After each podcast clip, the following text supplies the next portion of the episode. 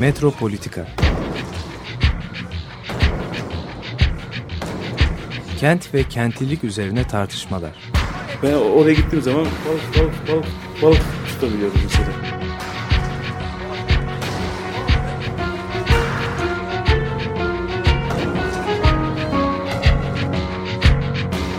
Hazırlayıp sunanlar Ayşin Türkmen, Korhan Gümüş ve Murat Güvenç. Takusuyor ki kolay kolay boşaltamadı. Yani elektrikçiler terk etmedi Perşembe Pazarı'nı. Merhabalar sevgili Açık Radyo dinleyicileri. Bugün e, Korhan Gümüş, Murat Güvenç ve ben Aysim Türkmen hep beraberiz. Ve bugün Galata'yı konuşacağız. Galata'daki e, son dönem doksan sonrası dönüşümü konuşacağız. Evet. Bu konuşmaya geçmeden önce biraz Galata hakkında bu iş nereden çıktı onu e, söyleyelim. Ben e, biliyorsunuz belki dinleyiciler biliyordur. E, Açık Radyo'da bu Metropolitika programını yapmadığım zamanlar şeyde e, işte e, Kadir Has Üniversitesi'nde İstanbul Çalışmaları Merkezi'ni yönetmeye çalışıyorum. Orada da bizim bazı e, şeylerimiz var, projelerimiz var. O projeler içerisinde de biz işte hem büyük ölçekli, yani büyük ölçekli dediğimiz zaman şehir ölçeğinde, hem de böyle e, şeylerle ilgili Şey, büyük bölge, şehir, çevre ölçeğinde araştırmalar yapıyoruz. Şu anda acayip büyük işler içerisindeyiz. Belki birkaç, birkaç haftaki şeyim de, na mevcudiyetimi de bunlara bağlayabiliriz. Çünkü bunların raporları falan oluyor. Şimdi bir bugün size, bugün konuşmada daha önce hiç yayınlanmamış ve daha önceden de hiç kimsenin Ee, çalışmayı, bu biçimde çalışmayı aklına getirmediği bir kaynak üzerinden yapılan bir küçük yerel tarih çalışması e, örneği anlatacağım. Belki bunun haritalarını da bizim şeye bırakırız. Yani e, Metropolitika'nın şeyine, Facebook sayfası. Facebook sayfası için bunlardan e, bırakabilirsin. Bu iş nedir? Şimdi e, Türkiye e, Türkiye'deki e, kent çalışmalarının belki de en büyük şeyi, sıkıntılarından bir tanesi kente dair yüksek çözünürlükte veri olmaması.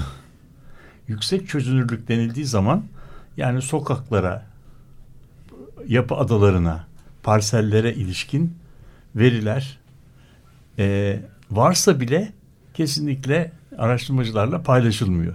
Yani belediyeler bunları ruhsat vermek için, çap vermek için e, kullanabilirler. İşte muhtarlıklar insanlara tebligat yapmak için e, kullanabiliyorlar. Yani kimin nerede oturduğu şu anda belli ama bin dokuz yüz doksanlı yıllara, seksenli yıllara, yetmişli yıllara gittiğimiz zaman bu şehrin neye benzediği, insanların ne olduğu, o mahallelerde kimlerin oturduğuna dair inanın hiçbir şey bilmiyoruz.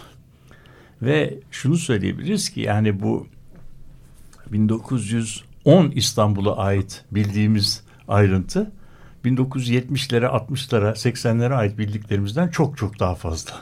Yani biz bin dokuz yüz onları, yirmileri, bin sekiz yüz doksanları bina bina, e, sokak sokak her şeyi biliyoruz da bin dokuz yüz yetmişlere dair, seksenlere dair hiçbir şey bilmiyoruz.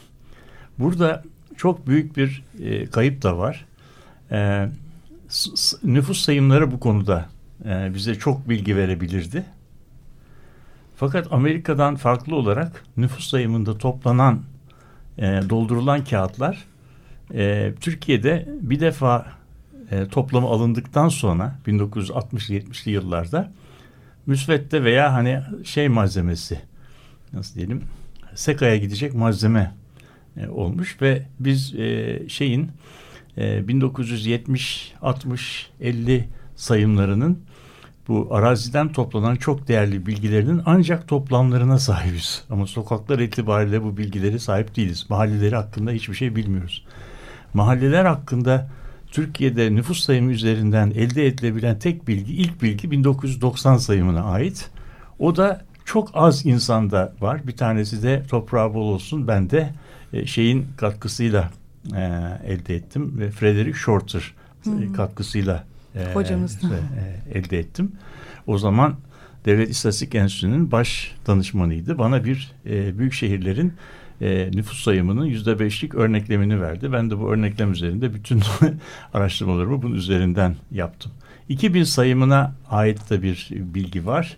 E, o kadar e, şey kadar mahalleler itibariyle doksan sayımı kadar e, şey değil, e, ayrıntılı değil. Ama e, tabii şehrin de bir tarihi var. Bu şehir, şehir tarihi üzerinde de araştırmalar yapılması lazım. Uzun süre bunun nerelerden hangi kaynakları kullanabiliriz, devletin elinde olmayan e, başka kaynaklardan neler yapabiliriz diye. Biz mesela e, ticaret odalarının tuttuğu ticaret sicil defterlerindeki adresleri e, coğrafi olarak kodlayarak şehrin bir iktisadi coğrafyasını yapılabileceğini gösterdik. Bu çok önemli bir şeydir.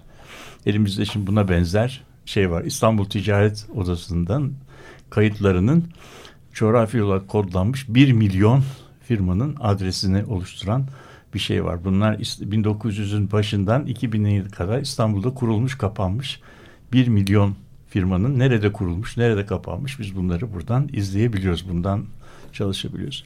Şimdi son zamanlarda yapmış olduğumuz bir e, araştırma ki bu e, Bernard Van Leer Vakfı için İstanbul'un çocuklarının Ee, çocuklar için İstanbul, İstanbul çocuklara neler anlatıyor araştırmasında mahallelerin gelir düzeyine ilişkin bilgiler ihtiyaç duyuldu.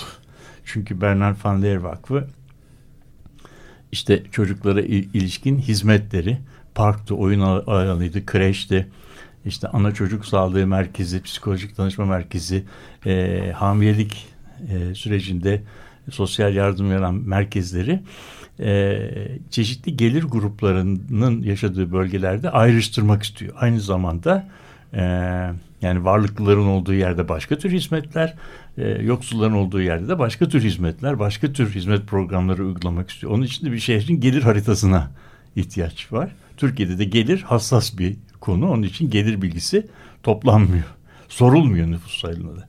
Türkiye nüfus sayımlarında gelirle ilişkin bir bilgi e, sorulursa, bir değer sorulursa, vatandaşlarla sayım idaresi arasındaki ilişki o kadar, güven ilişkisi o kadar zayıf ki, birisine geliriniz e, kaç liradır diye sorusunu sorduktan sonra gösterilebiliyor ki ondan sonra gelen soruların hepsinde sistematik olarak distorted cevaplar alıyorsunuz.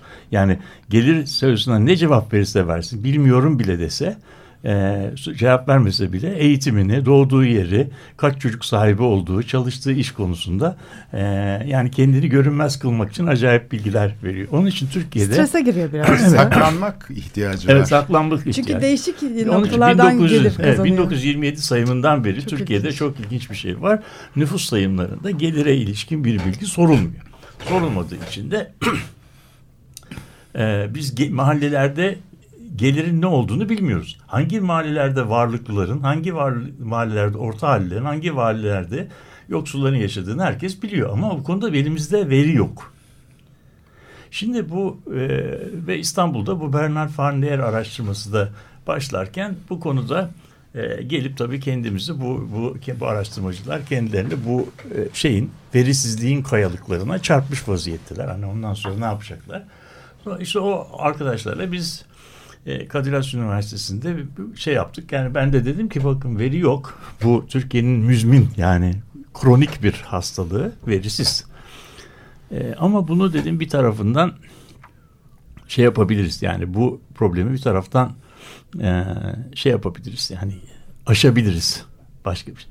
Bizim bin dokuz yüz seksen dört yılından beri toplanan mahalle raiç bedelleri diye bir bilgi var. Bu raiç bedeller niye bin dokuz yüz seksen dört yılından itibaren toplanıyor? İşte bin dokuz yüz seksen dört aslında Türkiye'de iki düzeyli belediye sistemine, yani Büyükşehir Belediyesi, ilçe belediyesi sistemine geçmek birazcık devolution of power, yani yetkinin desantralizasyonu, belediyelere biraz daha eskisine oranla daha büyük yetkilerin verildiği bir şey, Büyükşehir Belediyeleri Kanunu'yla beraber. Emlak belediyeler emlak vergisinden daha yüksek paylar e, almaya başlayınca bu e, raiç bedellerin tutulması, izlenmesi merkezi hükümetin şeyi olmaktan olmanın yanı sıra belediyelerin de görevi oluyor. Belediyeler de bu raiç bedel işini tabii para geleceği için ciddiye alıyorlar ve e, topluyorlar. Ve bunun da çok ilginç bir şey var. Her toplanan bilgi sokaklar itibariyle e, internet ortamında yayınlanmaya başlandı. Bugün Türkiye'de e-belediyecilik diye sayfaları var şeyin, ilçelerin. Oraya girdiğiniz zaman İstanbul'daki otuz dokuz ilçenin bütün sokaklarının, ki bunlardan seksen altı bin tane sokak var İstanbul'da, raiç bedellerini e, kaç lira olduğunu o dönem için görmek mümkün. Aynı zamanda eskiden bu raiç bedeller kaç liraymış onu da görmek mümkün. Şimdi biz de bu raiç bedelleri toplayarak işte ilgilendiğimiz konularda bu şeyi yaptık. İstanbul doksan beşte kullanılan, şey yapılan İstanbul'un belki de ilk gelir ve rant haritası iki bin on yedi verileri üzerinden internetten erişilebiliyor. Bunun e, web sitesi adresini de belki söyleyeyim. E, şey belediye nokta istanbul doksan beş nokta org sitesinden buna erişilebiliyor. Hem mahalleleri görebiliyoruz hem de hem de İstanbul genelini görebiliyoruz. Aynı zamanda mahallelerde, hangi mahallelerde çocukların yoğun, hangi mahallelerde yaşlıların yoğun olduğunu da görebiliyoruz. Bu iki bilgiyi beraber görebiliyoruz. Bunu yaparken biz bu sokakların raiç bedellerini haritalamanın bazı teknolojilerini geliştirdik. Bu çok aşikar kolay bir iş değil. Çünkü kısa sokaklar var, uzun sokaklar var. Buradaki haritanın okunaklı olması lazım. Ve ilk denemelerimizden bir tanesi de Galata için yaptık. Bugünkü programda da Galata ile ilgili şeylerimizi göstereceğiz. Yani bu e, şimdi tabii okuyucularımıza e, biz bunu web sitesine koyduğumuz zaman görebilirler ama şimdi bu bir belediyenin e, web sitesinden alınan bir sayfa. İşte belirli bir mahalle seçildiği zaman sokağın şeyinin işte e, raiç bedelinin kaç lira olduğunu burada okumak mümkün olabiliyor. Yani sokak sokak okumak mümkün olabiliyor. Bu işte şeyin efendim Beyoğlu Belediyesi'nin e, sokaklarının listesi. Birazcık zor bir iş ama hakkında e, bilgi sahibi olduğumuz yegane şeylerden bir tanesi de bu. Burada dikkat çeken şey mesela bir sokağın bedeli beş bin lirayken diğer evet. bir sokağın bedeli yirmi sekiz bin lira. Olabiliyor. E, tabii bu da bu da tabii bilgiyi bilgiyi mahalle itibariyle toplulaştırmanın ne kadar şapşal bir şey olduğunu anlatıyor. O mahalle üzerine toplulaştırılmış bilginin ilçe düzeyinde toplulaştırmasının artık Adam. onun karesi olduğunu e, ve yani bu şekilde. Şimdi bu neyi gösterir bu bilgi? O da şunu gösterir. İstiklal Caddesi'ni bilen herkes bilir ki İstiklal Caddesi'ne cephesi olan bir binanın gelir vergisiyle İstiklal Caddesi aynı blokta İstiklal Caddesi'nin değil de öbür sokağa bakan, arka sokağa bakan binanın vergileri arasında muazzam, muazzam bir fark var. İşte bunu bunu bilmeden şehirdeki yapıyı anlayamaz. Peki emlak değeri neyi gösterir? Nasıl geliri nasıl gösterir? Şuradan gösterir. Eğer bir yerin emlak değeri çok yüksekse ve sizin orada e, ikametiniz varsa İki şey var. Ya orada bir mülk sahibisiniz ki o zaman bir varlığınız var. Ya da orada kiracısınız ama oranın kirasını karşılayabiliyorsunuz. O demektir. Anlatabiliyor muyum? Yani mülk sahipliğinden çok daha e, hassas. Bir yer şeyi çok düşükse e, emlak raiç değeri ki çok düşük değerler artık metropoli çeperlerinde e, rastlanıyor. Ona baktığımız zaman da orada yani sizin orada emlakiniz olsa bile bu emlaki çok büyük bir varlık dedeliyor. Kiracı olsanız da ödediğiniz kira herhalde metropol genelinin çok altında bir kira ile. Şimdi bu şey yaparken hani Beyoğlu'ndan söz ederken şeyden söz etmiştin hani üst evet. Beyoğlu ve alt Beyoğlu diye işte Tophane ve Kasımpaşa. Evet. Mesela Dolapdere'de aslında şeyin tam olduğu derenin doldurulmuş olan derenin tam kıyısındaki E, kiralar çok düşük. İşte orayı göreceğiz. Ha. Şimdi göreceğiz. Şimdi burada ikinci şeyde e, web sitesine koyacağımız ikinci şeyde işte mahalleler, Şahkulu, Kemankeş bilmem sokağın adı buradaki şeyler e, emlak değerleri e, ve tabii emlak, emlak değerleri de doksan lira doksan yılında kuruşla ölçülüyormuş. İşte şeyde e, doksan sekize geldiği zaman e, işte lira ile ölçülmeye başlamış. Bugün ise artık emlak değerleri bin, bin T L'lerle ölçülüyor aradaki şey. Şimdi bu bilgilerin karşılaştırması için de bayağı istatistiksel cambazlık yapmak lazım ama onlara girmeyeceğim. Bunu e, bin dokuz yüz doksan yılının sokaklarını haritaladığımız zaman e, şey, Beyoğlu'nda böyle bir şey oluyor. Sarı renkler yani bunu sitede göreceksiniz. Sarılar ve maviler diye biz bir renk tonları yaptık. Sarı, yani kırmızıya doğru yükseldikçe emlak değerinin yüksek olduğu şeylere geçiyoruz. Maviler ise emlak değerinin düşük olduğu değerler. bin dokuz yüz doksan yılına baktığımız zaman tabii bu sitemizde Tophane Karaköy aksını görüyoruz. Karaköy'den Azepkapı'ya giden hattı görüyoruz. Ondan sonra şurası Galatasaray Tünel arasındaki hattı ve ona bakan sokakları görüyoruz. Tepebaşı bu tarafta. Şurası da işte kule dibi ve ona bakan şeyler, sokaklar. doksan yılında gördüğümüz harita, ki bunu paylaştığımız zaman herkes görecek. E, bu dalan yıkımlarının olduğu yılın hemen e, ertesinde açıkça gözüküyor ki şeyde e, Beyoğlu'nun en e, nasıl diyelim cazip iş merkezi diyebileceğimiz yer e, Perşembe Pazarı'nın olduğu yer. Tophane kısmı ve bugünkü limanın olduğu kısım son derece düşük e, emlak değerlerine sahip o zaman doksanlı yıllarda. Yani Sev- köprünün dışında kalan, kalan kısım, kısım düşük. Niye? Yani, Halbuki niye? tam tersi olması. Tam tersi olması gereken. Evet. Niye? Çünkü o tarihte bin dokuz yüz seksen beş yılında e, artık e, şeydeki liman faaliyeti, yani buradaki liman faaliyeti tamamen durmuş. Henüz e, Sovyetler Birliği'nin yıkılmasından sonra da o gemiler, hani turist gemileri, bavul turizmi yapılan gemiler ya çok az gelmeye başlamış ve o, o turizm de yok. Bu taraf aslında dış dünya bağlantılarını tamamen kaybetmiş. doksanlı yıllarda, doksanlı yılların başında Beyoğlu daha henüz e, şey yapmamış, yaya trafiğine açılmamış ve o bölge aslında e, hen, henüz daha hiç kimsenin gitmek istemeyeceği, geceleri pek fazla kimsenin e, sokaklarında rahat rahat yürüyemeyeceği bir halde idi. bin dokuz yüz doksanların haritası. Kule bu, dibi dahi öyleydi. Kule dibi, işte kule dibi de. Evet, düşük. Orası bu, yani em, en düşük emlak, emlak değerlerinin emlak, olduğu yer. Emlak değerleri, evet, onları gösteriyor. Şimdi tabii burada bir de bir de şunu söyleyelim. Beyoğlu dediğimiz yer, o Cadde-i Kebir, biz onu bin defa söylemişizdir. Burada hattı bala, yani orası bir düzlük. Onun üzerinde ticarete uygun bir yer. Bir de ticarete uygun yer Perşembe Pazarı da düz ayak. Keza Tophane de düz ayak. Ama Perşembe Pazarı düz ayak olarak burada görüyoruz ki o bin dokuz yüz doksan senesinde bölgenin en yüksek rayiç bedelleri şeyde duruyor. Şimdi buradan şeye geçelim. bin dokuz yüz, yani tünele baktığımız zaman da tünelde yüksek bir rayiç bedelli olan şeyi, Karaköy'ü yüksek rayiç bedelli olan şeye bağlayan bir yatık asansör vazifesi görüyor. Yani müşteriyi buradan aşağı indiriyor, aşağıdan yukarıya çıkarıyor ama iki tane yüksek gelirli kısmı şu ortadaki bizim zor bölgeleri hem arazi bakımından zor, hem meyil bakımından zor, hem de gelir bakımından düşük bölgeleri tüketicinin çok kolaylıkla atlamasına imkan veriyor. Son derece e, ilginç ve cin bir yatırım olarak burada görüyor. Şimdi bin dokuz yüz doksan sekize geldiğimiz zaman resmen birazcık değişmeye başlıyor. on yıl sonra resmen birazcık değişmeye başlıyor. İstiklal Caddesi şey olmuş, e, yayalaştırılmış.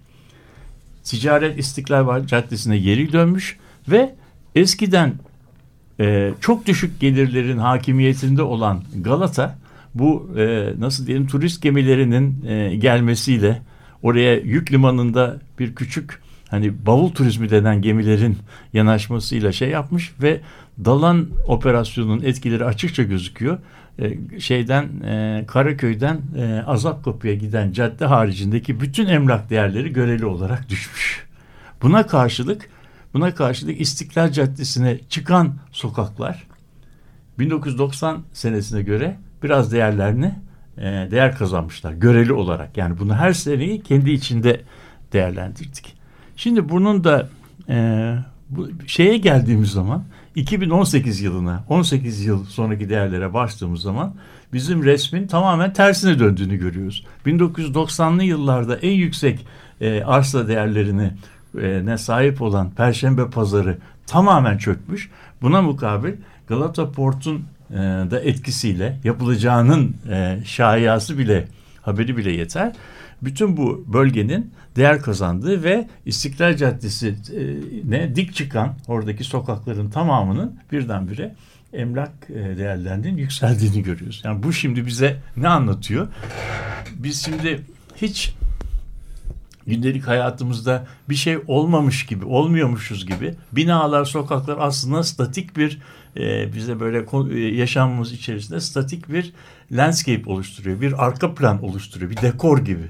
O statik, değişmez gibi gördüğümüz de, dekor son işte ne bileyim otuz senede, yirmi senede ne olmuş? Tamamen ters yüz, ters yüz olmuş.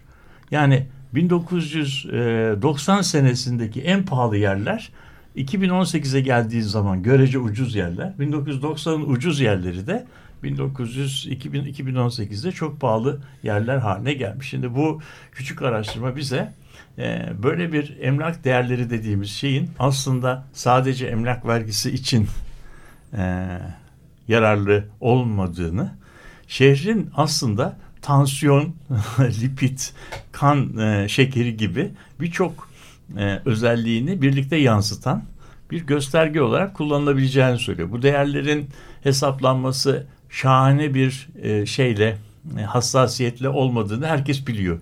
Yani bu emlak değerlerini toplayan komisyonlar kafalarına göre bazı yere yüksek, bazı yere alçak değerler şey yapabiliyorlar, e, verebiliyorlar. Bu tabii emlak vergisi ödeyenler açısından çok can yakıcı bir şey ama böyle bir analiz açısından bu çok büyük bir şey değil. E, nasıl diyelim? Çok büyük bir sakınca e, oluşturmuyor. Çünkü bu aslında e, orada yapılan hatalar analizin genel çerçevesini fazla değiştirmiyor. Ama bu bunu yaptığımız zaman biz artık e, şeylerden e, mahalle düzeyinde veya ilçe düzeyindeki genellemelerden sokağa Sokak düzeyine inebiliyoruz. Sokak düzeyine indiğimiz zaman da artık İstanbul'un mahalleler itibariyle özelliklerini değil, sokaklar itibariyle özelliklerini görmeye başlayacağız. Sokaklar itibariyle görmeye başladığımız zaman ilk defa olarak akademiyanın yaptığı bilim, insanların gündelik hayatında yaşadıkları çevreyle bir ilişki kurmaya başlayacak. Yani biz e, pratik gerekçelerle şehri, mahalleler veya ilçeler itibariyle toplulaştırdık. O bilgiler hakkında e, bir şey söylüyoruz e, lafının arkasına geçeceğiz. Ve bundan, bunun içerisinde aynı mahalle içerisinde e, ki farklılaşmaları, aynı sokak içindeki farklılaşmaları, e, öne çıkan sokakları, belli bölgeler içerisinde kimsenin gitmek istemeyeceği, İngilizlerin, Amerikalıların no go, yani no gitme gidilmeyecek sokakları e, kolaylıkla izleyebiliyoruz. Tabii bu bilgiler eline alan bir antropolog e, sahasını yaparken e, sahada çalıştığı zaman hangi sokağın nerede durduğunu, kent genelinde nerede durduğunu, hangi nedenle burasının yüksek, hangi nedenle buraların çok e, düşük e, arsa rayişlerine sebep olduğunu görebilir. Bunun arkasında tabii e, arsa rayişlerinin arkasında bin bir tür şey var, mekanizma var. Bunun içerisinde emlakçılar bir e, fail olarak buna girebiliyorlar. Soylulaştırma bunun bir e, operasyonu. Belediyelerin e, yaptıkları veya yapmadıkları altyapı yatırımları, verdikleri, vermedikleri imar izinleri bu şeylerin e, nasıl diyelim bu emlak değerlerine yansıyor. Bu o yüzden hiçbir şey yapılmadığını varsaysak bile bir bölgeye işte Martı projesi gibi bir projenin e, yapılması veya yapılmaması veya gecikmesi bile süreç içerisinde bazı bölgelerdeki emlak değerlerinin yükselmesine, bazılarının da çökmesine e, sebep olabilir. Mesela şimdi e, burada tabii çok ilginç e, zamansal e, şeyler yaşanıyor, yaşanacak. Ge- manidar gecikmeler. Bir tanesi şu. Bu emlak rayiç bedelleri dediğimiz şeyler e, şeyde e, dört yılda bir saptanıyor. Komisyonlar dört yılda bir gidiyorlar e, bir yerleri ziyaret ediyorlar. O ziyaret tarihinde oranın şehir genelinde kaç liralık bir emlak değerine sahipse onu deftere yazıyorlar. Dört yıl ondan sonraki yıl o değer için yeni bir ziyaret yapılmıyor. Tefe tüfedeki şeye bakılarak o şey yapılıyor. O yüzden iki takdir komisyonu arasında aslında değer enflasyon hariç çok fazla değişmiyor. Şimdi mesela buradan bakarsak bunun Kadıköy yakasında yaratabileceği çok ilginç İngilizce'de windfall benefits yani kamu eliyle şey yapılan arsa sahiplerine, maliklerine sağlanan e, küçük e, nasıl diyelim e, iltimasları görmek mümkün. Mesela şimdi iki bin on dokuz yılında e, şeyden Halkalı'dan işte Gebze'ye gidecek olan Marmaray'ın çalışmaya başlayacağı söyleniyor. Halbuki mesela Fener Yolu, Göztepe, Suadiye mahallelerinin emlak değerleri iki bin on sekizde tespit edildi. Yani komisyonlar gitti. iki bin yirmiye kadar da tespit edilmeyecek. O dört sene içerisinde oranın emlak değerleri bugünkünün en azından e, istasyon civarındaki olan yerlerde iki katına çıkacak. Çünkü bir yere Marmaray gibi bir şeyin gelmesi oranın şehir genelindeki erişebilirliğini belki ikiye üçe katlayacağı için o hemen e, emlak fiyatlarına ve oradaki arazi e, şeyine yansıyacaktır. Ve o insanlar da, orada oturan insanlar da bu emlak değerini, deki yükselişe, e, yükselişle ilişkili bir emlak değeri ödemeyecekler. Daha düşük bir emlak değeri ödeyecekler. dört sene beş sene sonra bu değerler yükselmiş olacak. E, yani bu durumda bu şey, emlak değeri işi öyle sadece e, vergiye esas olan bir matrah değil, aynı zamanda kentin bir çeşit tansiyonu, nabız gibi kentteki olup bitenlerin izlenmesine elverişli bir çerçeve oluşturuyor. Bizim analizimizde bunu biraz şey yaptı. Ben e, şeyleri, resimleri e, siteye koymak üzere bırakırım. Bu dinleyiciler de belki burada benim anlattığım şeyleri resimlerden e, görmüş olurlar. Bu, bu bölgeyle ilgili e, hepimizin de... de... uzun zamanlar çalıştığı, en e, içinde de yaşadığımız için e, ilgilendiği bölgelerden bir tanesi, herhalde en önemli gelişmelerden biri Galataport. Ama bir yandan da hani e, bu şimdi bu sürece baktığımız zaman e, iki binlerde başlıyor aslında Galataport'un söylentileri e, ve daha bugün hani görüyoruz artık hani evet. ne kadar iyi ne kadar kötü, onu başka programlarda tartışıyoruz zaten, ama yani bu söylentiyle beraber aslında buradaki en önemli e, bu raiç bedelleriyle ilişkide de burayı etkileyen faktörlerden bir tanesi Galataport. Evet. E, yani ben e, işte iki bin dört iki bin beşte orada çalıştır, çalışırken herkes sadece Galataport diyordu. Yani bütün esnaf, ev sahipleri, çocuklar, hani herkes Galataport'tan bahsediyordu. E, ve sonra hani oradaki fiyatların ve oradaki e, soyulaşmanın da etkisini yarattı, oluşmasını evet. sağladı. Ama bugün a, acaba aynı etkide mi? Yani ve de, ya da şu haritada Ee, oluşturdu mu zaten, hani bu söylenti burayı oluşturdu mu, ne düşünüyorsunuz? Yani Galataport burası için çok bağlantılı çünkü. E tabii yani işte bir yere bir yere Galataport'un e, fiilen yapılması e, gerekmiyor. Şeyde söylenti. Pazar ekonomisinde pazar ekonomisinde bir kural var. İngilizce geçmiş geçmişte kalmıştır. Bunun İngilizce kurası bygones are bygones. Yani geçmişte olup biten geçmişte kalmıştır. Onu geçmişte olan bizim Ee, geleceğe şey. Şimdi Next, şey, hep, pazar, paz, pazar ekonomisi onun için hep beklenti anketleri üzerinden çalışır. Hmm. Yani gelecek, yani yıl sonunda dolar kaç lira olacak? Önümüzdeki yıl işlerin daha iyi olacağına inanıyor musunuz? Yani o yüzden şey pazar ekonomisi e, aktörlerin geçmişte yaptıklarında değil, geleceği nasıl gördükleriyle çok ilgili bir şey. O yüzden de bu şey Galataport'un fiilen Galataport olarak çalışması gerekmiyor. Buraya Galataport yapılacakmış, yapılıyor işte, yani onun inşaatının yapılmaya başlanması bile o bölgedeki e, bütün arazi kullanımlarını, faaliyetleri, o bölgenin algılanmasını, genel şeyini nasıl diyelim e, toplumsal muhayyeledeki pozisyonunu değiştiriyor. Burası çok şık bir yer olacak. Buraya kruz, e, kruvaziyer gemileri yanaşacak. Buralarda artık e, oradan inecek olan paralı turistlere hitap edecek şeyler satılacak. Efendim e, elmas kolyeler, işte kuyum eşyaları, hediyelik eşyalar satılacak ve buralarda çok şık mağazalar ve çok restoranlar olacak. Onun için biz buradan yer alalım. Aslında e, şimdi biraz da düşününce bu, bu beklenti ve hayal e, şehri çok belirliyor.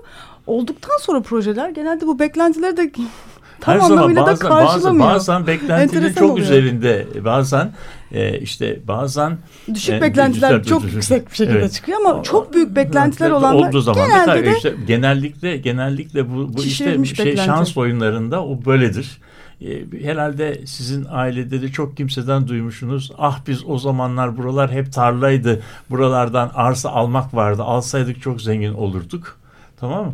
Veya o zaman e, o zaman e, bizim rahmetli büyükpeder dedi ki ya buralardan bir şey olmaz, biz bu evi satalım dedi. Sattı. Ondan sonra da o, buralar oldu. Yani o yüzden insanların bu tür şeyleri biz sadece genellikle bunu itiraf edenler azdır. Genellikle bu işten iyi para kazananların öykülerini dinleriz ama bir taraftan da kaybedenler kaybedenler kaybedenler pek kay- kaybedenler pek kaybettikleri durum. Çok söylemezler. Çok evet. Sıkışmadık.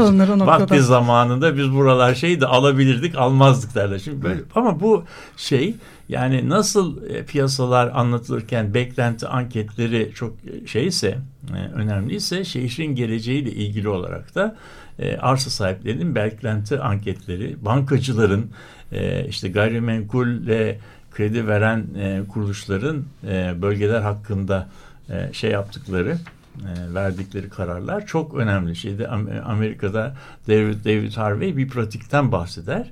Böyle kentteki çök, çöküntü belgelerinin oluşmasında temel faillerden bir tanesi de bankaları olarak şey yapar. Çünkü bankalar buralardan ne köy olur ne kasaba diye redlining diye bir şeyleri var. Bir kırmızı çizgi çiziyorlar. O kırmızı çizginin ötesindeki yerlere kredi vermiyorlar. Kredi vermeye başladıkları zaman o bölgeye yapılacak bütün şey e, gayrimenkul yatırımları duraksıyor. Duraksadığı için de o bölgenin yaşadığı çöküntü süreci daha da hızlanıyor. Çünkü bölgeye yatırım gelmiyor. Geleceği öngörüyorlar. Geleceği, işte, gele, yani geleceği, geleceği hem öngörüyorlar hem de hem de şekillendiriyorlar. Şekil, şey, hem de şekillendiriyor. Evet. Şimdi bu bu bu şey üzerinden işte İstanbul'un nasıl diyelim veri olmayan, veri fakiri İstanbul'daki bazı süreçleri izleme konusunda şeyler, ipuçları elde edebiliyoruz. E, isterseniz çok kısa bir müzik arası verelim. E, madem Galata'dan bahsediyoruz, o zaman e, buranın bir Musevi mahallesi olduğunu, Yahudi mahallesi olduğunu da atlamayalım ve e, seferat müziğiyle devam edelim. Los Psaros Seferadis'ten dinliyoruz. La Rosa en Floreze. Love.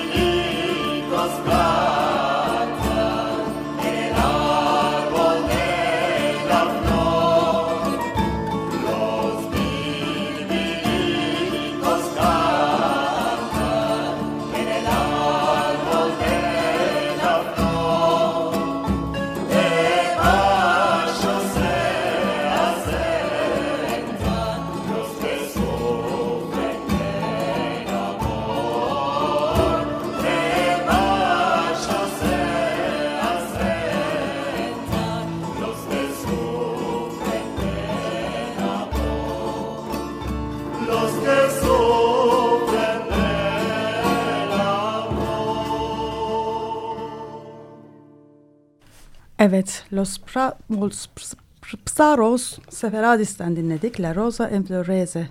Galata üzerine konuşmaya devam ediyoruz. Ee, Murat Güvenç e, bin dokuz yüz doksan, bin dokuz yüz doksan sekiz ve iki bin on sekizde e, raiç bedeller üzerine, mahalleler değil sokaklar üzerinden e, ga, ga, bütün bu bölgenin nasıl değiştiğini e, çalışmışlar. Bunu e, demin anlattı. E, e, hani aslında bu e, çok kısa zamanda ne kadar büyük bir değişiklik, yani yirmi sekiz seneden bahsediyoruz. Her on senede bir e, hani iki bölge sanki yer değiştiriyor gibi, yani ters yüz olmuş gibi bir e, tabloyla karşı karşıya kalıyoruz.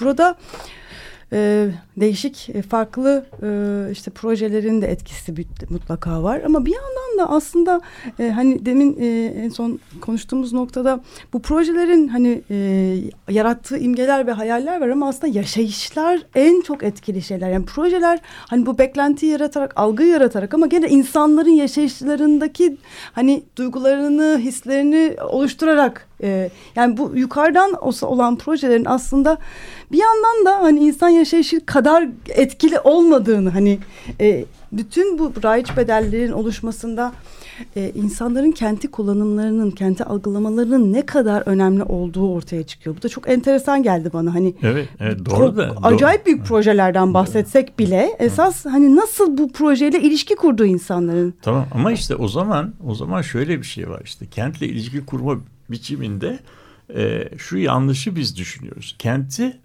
kentin kendisini edilgen bir dekor, bir şey, arka plan, bütün işleri yapan, duygularıyla, eylemleriyle, yatırımlarıyla, spekülasyonlarıyla da kentliler olarak diyor. Failler, insanlar, kent bir dekor. Halbuki öyle değil. Kentte yapılan bütün büyük yatırımlarda aynı zamanda zaman içerisinde birer faile dönüşüyorlar. Yani bin dokuz yüz yetmişlerin köprü, birinci köprü yapılmadan önceki şeylerine baksaydık, emlak değerlerine baksaydık, belki Perşembe Pazarı ile Galata arasındaki böyle bir kontrast falan görmeyecektik. Belki o zaman Galata Perşembe Pazarı'ndan daha öne çıkacaktı. Çünkü bin dokuz yüz yetmişlerin İstanbul'unda, biz bunu yapmadık ama yapılabilir, belki bir şeydir. Uzun bir araştırma ama yapılabilir. O dönemde köprü açılmadan önce İstanbul'da nereden nereye gidersen git bir defa Karaköy'den geçiyordun. Yani Karaköy'den geçmeden İstanbul'da bir yerden bir yere gitmenin imkanı yoktu. Yani şeylerin, nasıl diyeyim, tarihi yarımadada oturanların bu tarafa geçmeleri, iş yerine gitmeleri, Anadolu yakasında oturanların kente bağlanmaları her zaman Karaköy üzerinden oluyordu. Bunun, yani Karaköy'ün yaşadığı belki İki büyük travma var. Bunlardan bir tanesi, ikisi de birbiriyle ilişkisi, birinci köprünün yapılması. Birinci köprünün yapılmasıyla beraber Kar- Karaköy'de iki tane önemli değişiklik oldu. Bir tanesi e, bin dokuz yüz elli sekizde e, yapılan Salı Pazarı denen e, limanın ne kadar yanlış bir karar olduğu köprünün yapılmasıyla alel, yani bir apaçık ortaya çıktı. Köprü yapıldığı zaman Salı Pazarı'na indirilen e, şeyler, malların ayrıca bir de boğaz geçirmek e, gerekti. Ve o zamanı bilenler bilirler, şeyde Kabataş'ın Kabataş'taki vapur iskelesinin önünde en az Eminönü'ndeki kadar kamyonlar beklerdi. Onlar da şeye e, Kabataş'a, e, oradaki limanın yüklerini karşıya geçirirlerdi. Çünkü hangi malın nereye gideceği de belli değildi. Burada anekdot olarak bir şey de söyleyeyim. Bu iki tane İstanbul'un limanı var ya, Haydarpaşa Limanı ve şey limanı, Salıpazarı Limanı. Bunlar farklı idareler ve farklı iş planları üzerine çalışan iki tane limandı. Ve bu limanların, siz bilir miydiniz ki, Marmara Denizi üzerinde gemi avcılıkları yapıldığını. Yani bir gemi şeye Çanakkale'den girdikten sonra telsizde Salıpazarı Limanı bize yanaş, Haydarpaşa Limanı bize yanaş diye gemiyle sürekli pazarlık yapıyorlar. Çünkü e, bu ikisi, yani her ikisi de bu gemi yanaşmasından e, fa- buradaki devlete ait değil mi? Peki ikisi de. İkisi de ama devletin farklı kurumlarına ait. Bir şeyi Demiryolları idare şey yapıyor. E, T C D D, öbürü devlet limanları işletmesi şey yapıyor. Bir tanesinde memurlar çalışıyor, öbürüsü öbüründe iş yükü gemi boşaltma daha konteynerlardan önce olduğu için e, götürü usulde e, ücretlendiriliyor. Ve bu iki şey etkinlik düzeyinde, fiyatlandırma düzeyinde çok önemli farklar. Neyse bunu geçelim. E, ikincisi köprünün yapılması. Köprü yapıldığı zaman o dönemde trafik çok az. Motorlu araç sayısı da çok az. O yüzden araç sahibi olanlar on dakikada Taksim'den Kadıköy'e gidebiliyorlar. Yani o otoyol gibi sistem üzerine. O tabii şehirdeki bütün nüfus dağılımını, her şeyi etkilemeye başlıyor. Artık insanlar vapurla gitmek yerine vapuru bypass ederek e, şey köprü üzerinden köprü üzerinden gitmeye başladıkları zaman Karaköy bütün her şeyle beraber yerinde dursa bile şehrin içerisindeki anlamı değişiyor.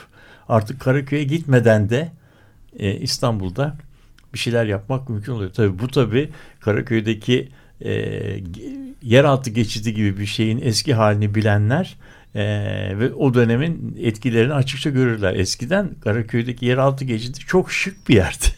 Orada kitapçılar vardı, giyim kuşam iyi yani iyi giyim kuşam e, satan yerler vardı. Yani orası kötü bir yer değildi. Şimdi gittiğimiz zaman orada zirai aletlerin satıldığını ve yani en son aklımıza gel- almayı düşündüğümüz malzemelerin satıldığı e, şeylerin satıldığı Karaköy bir yer. Meydanı'nda mesela traktör benzeri ya da şey tarım e, şeyleri aletleri satılıyor yani küçük. Art- artık oraya gelmiş. Yani evet. Şimdi bu bu şey, şehir, şehrin olmazsa olmaz bir merkezi olmaktan çıkmış, ticari demek ki şeyinde yani ticari profilde böyle toptan e, Anadolu'ya hitap eden toptan e, malların satıldığı bir yer haline gelmiş ve bu göz açıp kapayıncaya kadar olmuş. Şimdi burada ben bu küçük öykünün içerisinde e, Apollinaire diye bir Fransız şair var. Onun e, bir kentle ilgili olarak bir kent e, gezgini Ee, şiiri vardır.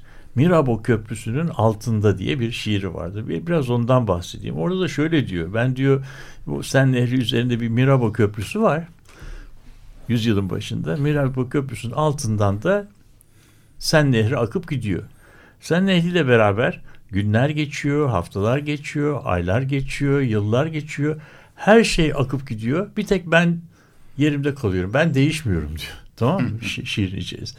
Aslında o akıp giden zamanla beraber e, kentsel süreçlerle beraber şehirler de değişiyor. O peyzaj da değişiyor. Bizim değişmediğini zannettiğimiz dekor da değişiyor. Fakat bunlar o kadar yavaş değişmeler ki biz biz o değişmeyi algılayamıyoruz. Bizim algılama hızımızın çok e, yavaş bir değişme. Halbuki senin demin söylediğin gibi yani doksandan iki bin on sekize kadar geldiği zaman yirmi sekiz senede şehrin bütün e, faaliyet yapısı, arazi fiyatları da tamamen ters yüz olmuş. Yani bir tamamen zıttına dönüşmüş.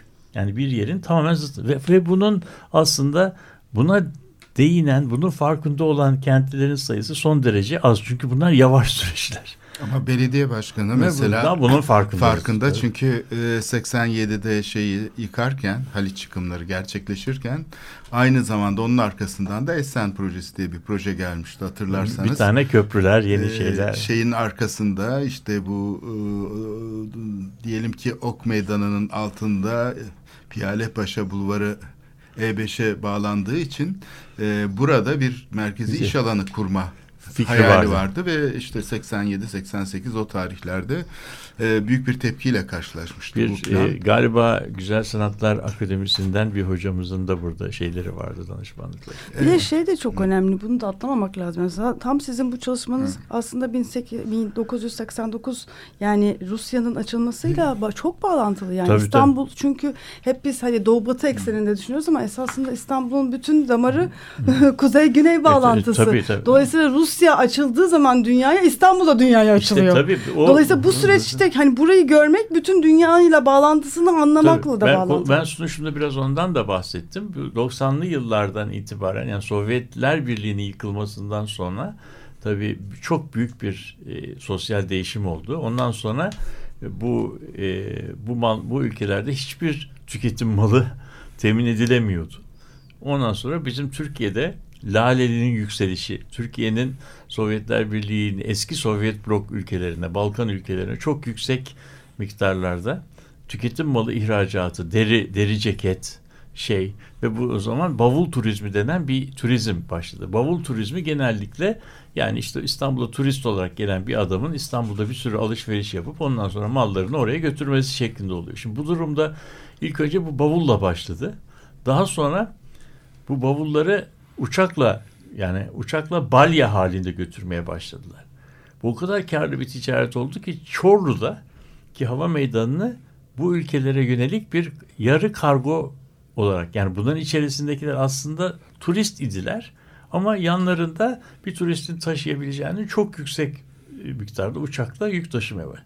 Derken ondan sonra üçüncü bir dalga geldi. Bu ülkelerde artık denizde yüzebilecek her şey İstanbul'a turizm seferi yapmaya başladı. Bunlar küçük posta gemileri İstanbul'a gelip gitmeye başladılar. Bu tabii gemide taşınabilecek yükün uçakta taşınacaktan kaç kat olduğunu biliyor. O yüzden bir kameranız varsa, bir kamera tuttuysanız pek de zaten gemi yolculuğu çok pahalı bir şey de değildi. Fiyatlar da ucuz. Kam- kamerayı ağzına kadar e, mallarla doldurmak mümkün olabiliyordu. Ve işte e, kapatılmış olan limanın e, kaybettirdiği şey, e, faaliyet Salı Pazarı limanında böyle bu küçük gemilerin yanaşmasıyla tekrardan canlandı senin söylediğin gibi. Yani bin dokuz yüz doksanlardan sonra e, nasıl diyelim küllerinden o bölge tekrardan doğmaya başladı. Nitekim doksan sekize geldiğimizde bölgenin bayağı değiştiğini görüyor biliyoruz.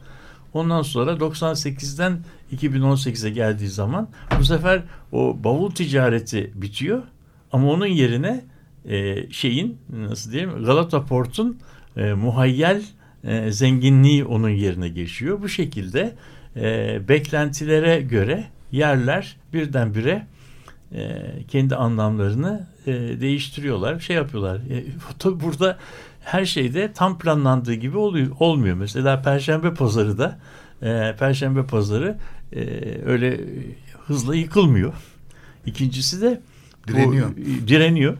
E, ve de çok önemli bir şekilde bir büyük şov Rum halinde çalışıyor. Artık burada bir satış olmasa, mallar başka yerden yüksel, yüklense de Anadolu tüccarıyla İstanbul tüccarı Perşembe Pazarı'nda karşılaşıp iş kotarıyorlar.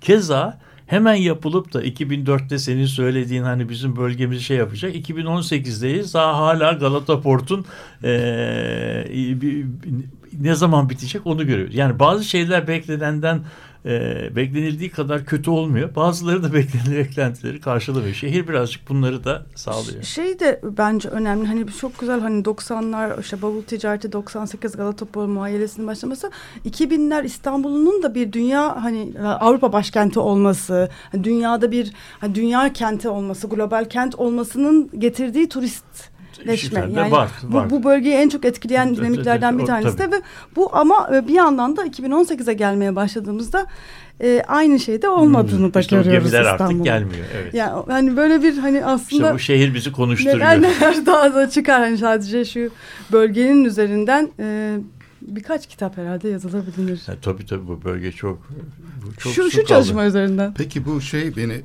ilgimi çekti. İlk başta söylediğim bir söz vardı. Yani bin dokuz yüz onlarda falan İstanbul'un haritasını görmek daha kolaydı dedin. Hı, hı. E, sahiden yani sigorta haritaları olsun işte ticaret odası kayıtları olsun. Bunlar da e, aşağı yukarı şehrin bir coğrafyasının şeyini topografyasındaki şeyi görüyoruz. Hı, hı. Yani ekonomik hayatı görüyoruz. Gelir şeyleri hakkında fikir sahibi olabiliyoruz. Meslekler itibariyle vesaire.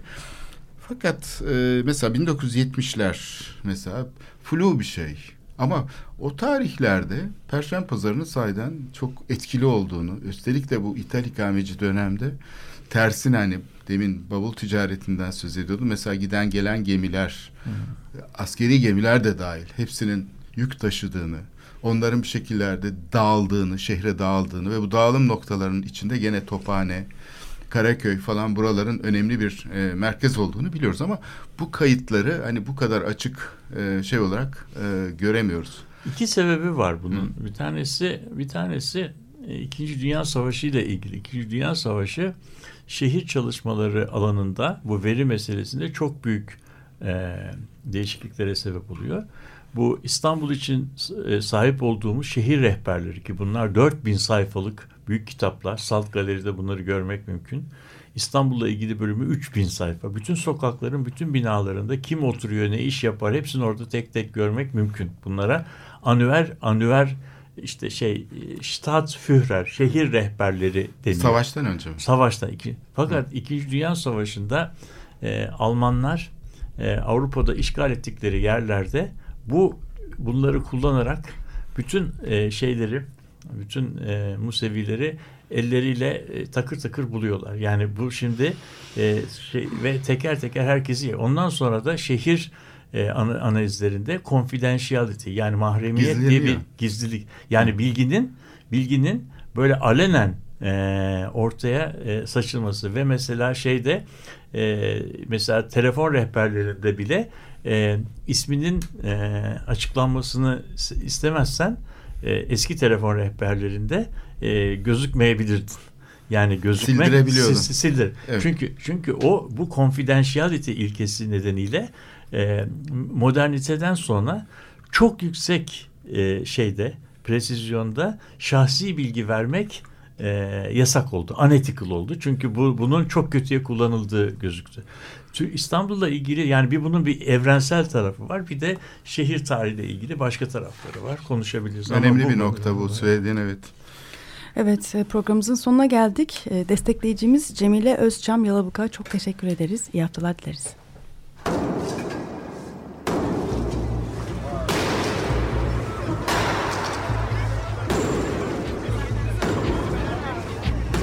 Metropolitika. Kent ve kentlilik üzerine tartışmalar.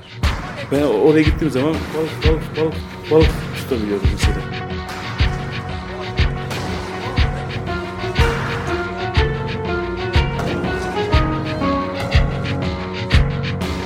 Hazırlayıp sunanlar Ayşin Türkmen, Korhan Gümüş ve Murat Güvenç. Takusuyor yani. Kolay kolay boşaltamadı. Yani elektrikçiler terk etmedi Perşembe Pazarı'nı.